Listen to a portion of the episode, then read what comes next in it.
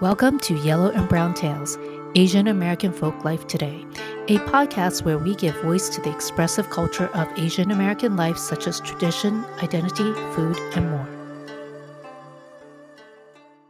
Welcome to this episode. I am Juwen Zhang, a co-host of the podcast on Yellow and Brown Tales. My guest today is Kathy Huang. Kathy Huang is a public historian of Chinese American history. She initiated the project of Chinese translation of the P B S documentary Asian Americans and a co-producer of the T V program History of Chinese Americans at Sinovision, which is a Chinese language program in New York City. Today, she will talk about her findings through public records regarding when and how Chinese New Year celebration began in the United States. Welcome, Kathy. Thank you, Doctor Zhang. Thank you so much for talking with me about this part of history. Uh, we know we are now celebrating the New Year of the Tiger in twenty twenty-two. And I think it's uh, particularly meaningful to review the history, uh, how and when early Chinese Americans began their celebrations, and review the history in particularly before and after the Chinese Exclusion Act in eighteen eighty-two. And we know that there are a lot of activities at home and in public uh, during the Chinese New Year celebrations. Perhaps the line dance is the most popular thing. But since you have lived in New York for a long time, what have you observed regarding Chinese New Year celebration these years? I see many stores in Chinatown are selling Chinese New Year decorations and also a special type of tiny oranges, which means prosperity. And I see many families are already busy shopping for the family dinner of New York Eve. And I see friends already started to exchange greetings on WeChat. And before the pandemic, there are fireworks on Hudson River, and there are performances in Lincoln Center and uh, or and parades. But this year, uh, Chinese organizations are moving the celebrations on webinars. Mm-hmm. Well, obviously, uh, lots of activities are limited, but I hope we will soon get back to normal and uh, sure. let more people uh, see or experience the Chinese New Year celebration. Yes, absolutely. How long is the celebration uh, last during the Chinese New Year in New York City, as you observed? Oh, that depends on everybody's schedule. I personally, I think three days is pretty much the same. But some people may cel- uh, the celebration may continue for about, may span like sixteen days, all the way from New Year's Eve to the Yuan Xiao Jie, Yuan Xiao Festival. So the Lantern Festival. Oh, Lantern Festival. Yes, yes. Okay. I also noticed that maybe start from New York, uh, they began to call the Chinese New Year as the Asian Lunar New Year. What was the story behind it? Oh, that's very important. I, I remember it. It's because every time when Chinatown holds a parade and invite other ethnic groups, and the people raise question, they prefer to call it Asian Lunar New Year, because it also it is also celebrated in Vietnam, in Korea, in Thailand, and in Singapore. So I think it's a better idea to call it the Asian Lunar New Year. So it's obviously a more inclusive term. Yes, yes, mm-hmm. Definitely. That's great. So now we know Chinese New Year or Asian Lunar New Year is pretty well known in American society. But I know you have done a lot of work regarding uh, the history. So when, according to your work, you find that Chinese Americans began to celebrate uh, New Year? Okay. Uh, Doctor Zhang, you know how important this Chinese New Year is to us. So I do believe whenever possible, Chinese people would celebrate it. So the first record of Chinese arrival to America is in, in seventeen eighty-five. One year after the U S independence, three Chinese arrived on a merchant ship to Baltimore. So There's no record of celebration at that time, but I found a newspaper report, uh, which is in eighteen fifty-nine, which is ten years after the gold rush. And that was in Marysville, California mining district. There are a lot of Chinese people there, and there's a report about how Chinese people celebrate Chinese New Year in eighteen fifty-nine in California.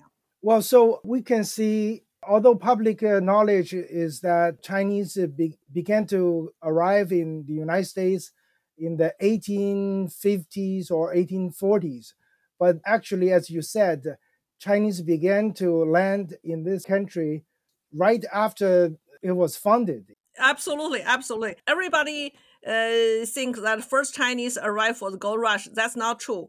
Actually, as soon as the U S was, took independence, they have to start trade with China because British refused close their ports on Atlantic to American merchants.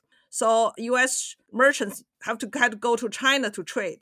So all, naturally, they brought Chinese laborers on their ship to help. So that's why we have a record in seventeen eighty-five mm-hmm. of three Chinese sailors arrived in Baltimore on American merchant ship. So now we know that's a, a record. And also you just mentioned uh, the public celebration began, or public report of the celebration began in California. Yes. As the railroad project finished, or the Continental Railroad connected, Chinese also began to move to East Coast. Yes. So what have you found regarding the celebration in the East Coast? Oh, very good.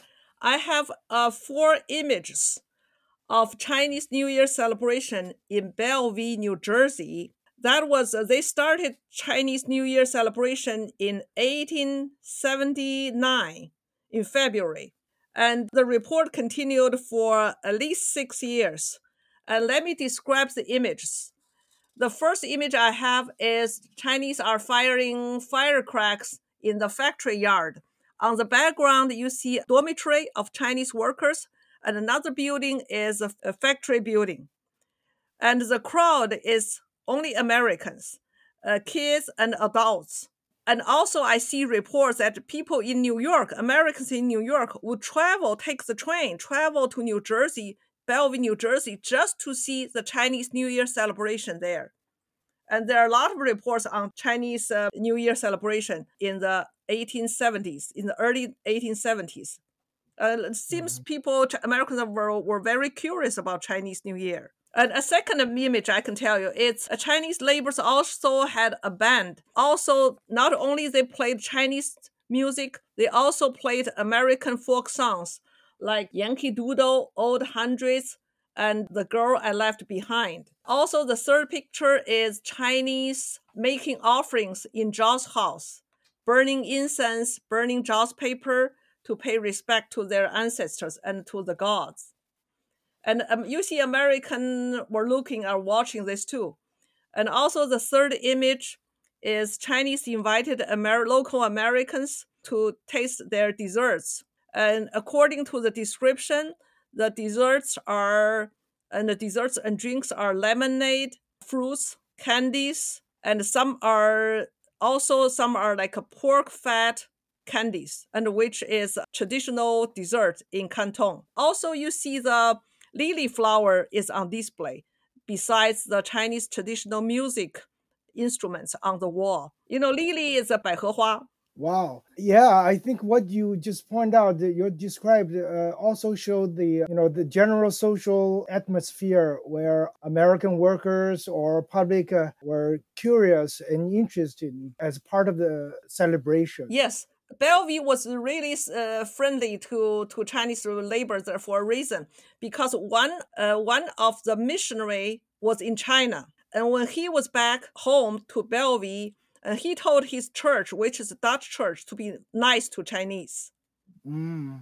Wow. So uh, now what you have uh, found were the situations in the eighteen sixties and eighteen seventies.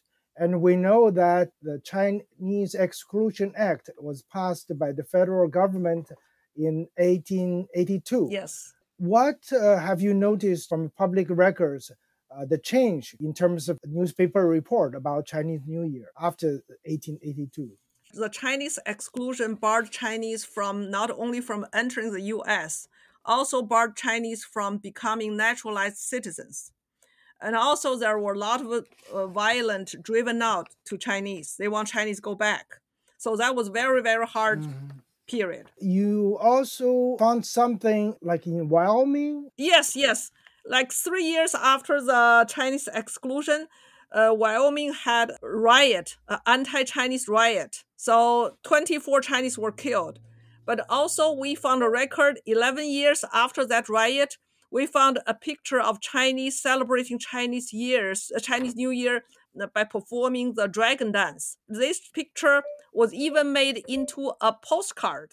So you can see how Americans are interested in, in Chinese New Year celebration. That's interesting. Uh, so we see in, on the one hand, um, there's an anti-Chinese atmosphere, but on the other hand, in public uh, life or uh, among most people. Yes. We continue the cultural exchange or cultural interaction. Yeah, I personally see Chinese resilience mm-hmm. in the face of this uh, racism. And people, mm-hmm. our people are really resilient. Mm-hmm. So, yeah, uh, you know, from uh, eighteen eighty-two, we know that the Chinese Exclusion Act uh, prohibited a lot of Chinese coming Uh, and even Asians. But all of those were officially or legally removed uh, after World War Two. So we, we do see the positive side in terms of the social interactions. And earlier we mentioned that New York began to use uh, Asian uh, Lunar New Year to be more inclusive. And uh, I also noticed that uh, New York City is pioneering this approach to make an Asian Lunar New Year as a public school day. Uh, so how was that? Oh, yeah, that's a very good question. Yes, mm. I think many, many Chinese parents worked on this. Now, as far as I know, there are three cities who approved the Chinese New Year as a school holiday. They are New York, San Francisco, and Iowa City in Iowa. So I'm very happy to see this, this progress. I also hope more places would would, would follow this uh, effort. Yes. And make it a yes. public school holiday. Yeah, that's wonderful. Well, I, I think even in a very brief way, you described the history from uh, California to New Jersey before the uh, Exclusion Act and uh, after the, the Exclusion Act in Wyoming, kind of a dynamic between the um, Chinese and the American public celebrating the New Year as a cultural event, and the anti-Chinese uh, political or economic trend. So uh, speaking of that, what do you think about the current anti-Asian hate? In, in, in other words, how similar uh, or how different do you see the current anti-Asian movement versus the anti-Asian movement one hundred years ago? Okay, as um. Uh, the famous historian, Professor Erica Lee, went to Congress hearing to talk about this uh, anti-Asian hate.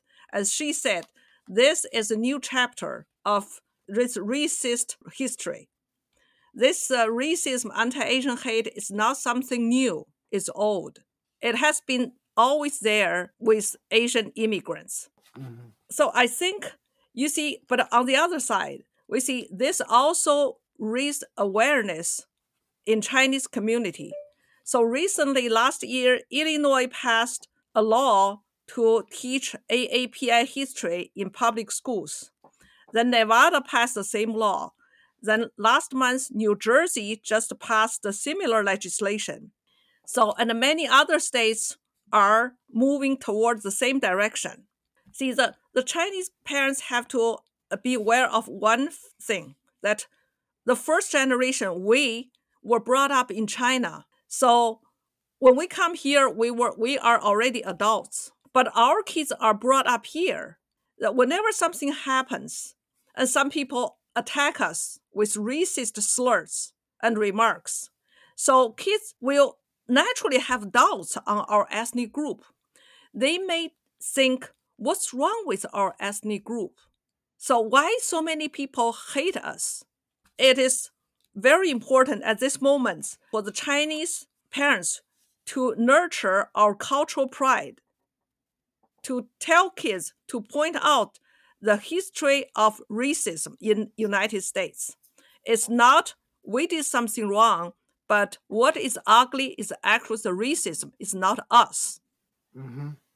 I think that's a very important, meaningful point, that to build a culture pride exactly among the exactly. younger generations. Yeah. Kathy, I think we had a very rich, meaningful conversation, although it's brief, regarding the Chinese New Year celebration. Before we wrap up, what would you like to say to our audience at this moment of celebrating the New Year of Tiger in twenty twenty-two? I think at this moment, it is more important than ever to teach our younger generation about the history of Chinese Americans and to nurture the cultural pride. And the Chinese New Year is a very good moment to start with our celebration, with the culture, and with our history. Mm-hmm. Yeah, I think that's a very important point. Celebrate tradition as, as a culture pride, as also the uh, part of American history. Yes.